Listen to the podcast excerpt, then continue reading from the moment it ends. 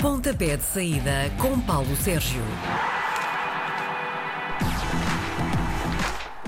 Olá, bom dia, Paulo Sérgio. Pois que seja então muito bem-vindo ao nosso pontapé de saída. Muito obrigada por estares presente connosco. É um gosto ter-te em estúdio. É uma Bom dia, maravilha. bom dia. É uma maravilha. Eu também acho, mas eh, isto hoje não tem sido um dia propriamente fácil. Foi não de todo. Vamos lá então. As equipas das ilhas jogam logo à tarde, na abertura da jornada 30 do campeonato. Santa Clara e Marítimo têm em comum terem vencido recentemente o Benfica.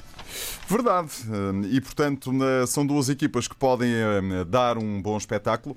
É daqueles jogos que a equipa do Marítimo precisa mais de eh, pontuar do que o Santa Clara, que já está tranquilamente a salvo. O Marítimo ainda precisa de fazer ali pelo menos dois, três pontos para eh, ficar a salvo.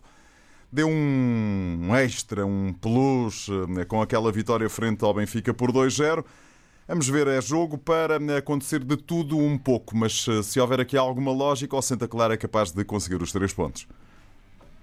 Vamos ter um sábado cheio de futebol para começar às 5 da tarde. O Vitória de Setúbal, que não ganha um jogo em casa desde dezembro, recebe o Passos de Ferreira, que venceu 5 dos últimos 8 jogos. Pois é, acabaste de dizer tudo e por isso mesmo, porque não joga, eh, porque não ganha há 11 jornadas, Rúlio Velasquez, o treinador do Vitória de Setúbal, foi ontem despedido.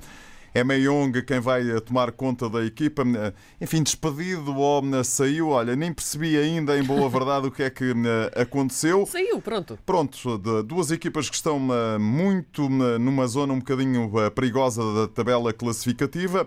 O Vitória de Setúbal precisa de três pontos para fugir aos lugares de acesso à segunda Liga. O Passos de Ferreira está um bocadinho acima, precisa de conseguir pelo menos dois pontos. Vamos lá ver, é daqueles jogos em que quem vencer pode respirar, não digo ainda de alívio em definitivo, mas pode respirar muito melhor por via daquilo que vocês disseram, é, que Passos de Ferreira, até porque está a jogar muito bem futebol, é capaz de levar aqui alguma eh, vantagem. Mas vamos ver se o Vitória de Setúbal consegue ir ao fundo do baú e arranjar ali disponibilidade mental para conseguir os três pontos. O Portimonense parece ter tomado umas vitaminas e anda a pontuar em todos os jogos, desde Verdade. a retoma da Liga. O Verdade. adversário de sábado é o Vitória de Guimarães e durante esse mesmo período tem visto os lugares europeus a fugir. A cenourinha, aquela cenourinha absolutamente extraordinária, é ah, ah, estar fora da linha d'água. Sim. E portanto, essa cenourinha está a uma distância de 3 pontos. Uma distância de 3 pontos significa uma vitória para conseguir entregar esse, eh, essa, aquilo que ninguém quer, aquela bandeirinha abaixo da linha de água. O Portimonense joga em casa, frente ao Vitória de Guimarães, que também regressou às vitórias, frente ao Vitória de Setúbal, a meio desta semana. Oi, eu acho que o Portimonense pode, até porque vem nesse histórico agora de ótimos resultados, conseguir esses três pontos e deixar entregar hum, a, a- a- abaixo da linha de água essa posição que ninguém quer hum, a outra hum, equipa. Acho que o Portimonense tem tudo para ganhar. Sábado também é dia de Benfica. Às 9 e um quarto da noite escreve-se o primeiro capítulo pós-Bruno Lage, no jogo contra o Boa Vista. Diferenças, Paulo Sérgio, esperas ver no Benfica, agora comandado pelo treinador interino, Nelson Veríssimo?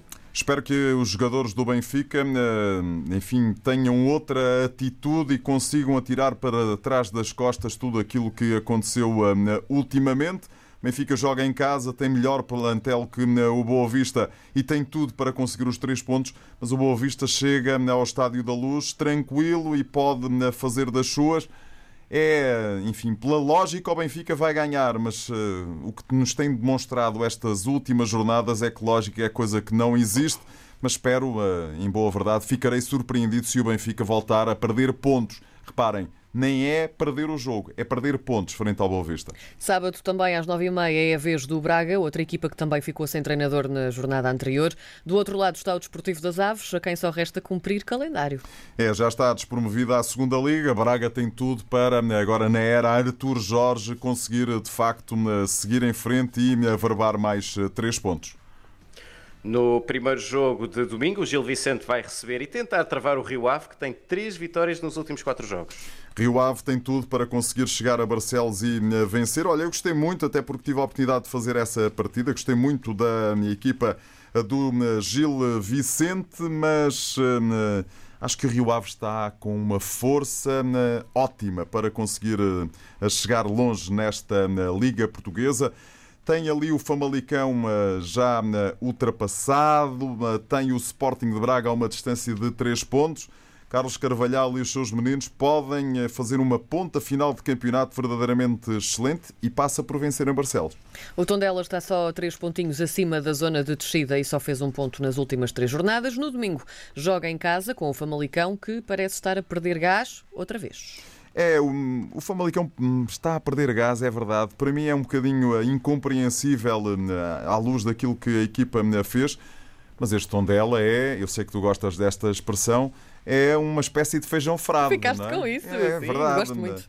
É uma espécie de feijão frado, porque fora de portas até faz resultados sim. positivos, em casa não ganha ninguém. Ganhou ao Sporting e ao Desportivo das Aves, o que para uma época eh, é muito pouco. O Tondela está com 30 eh, pontos, hoje está numa zona muito complicada da tabela classificativa, precisa de eh, pontuar. Se não o conseguir fazer frente ao Famalicão, a coisa pode complicar-se muito. O Porto está na liderança e com 6 pontos de avanço em relação ao Benfica, que está no segundo lugar. Na primeira volta do campeonato, o Belenenses Sade conseguiu arrancar um empate aos Dragões. No domingo à noite, o Belenenses Sade tem condições para somar mais uns pontos no Estádio do Dragão?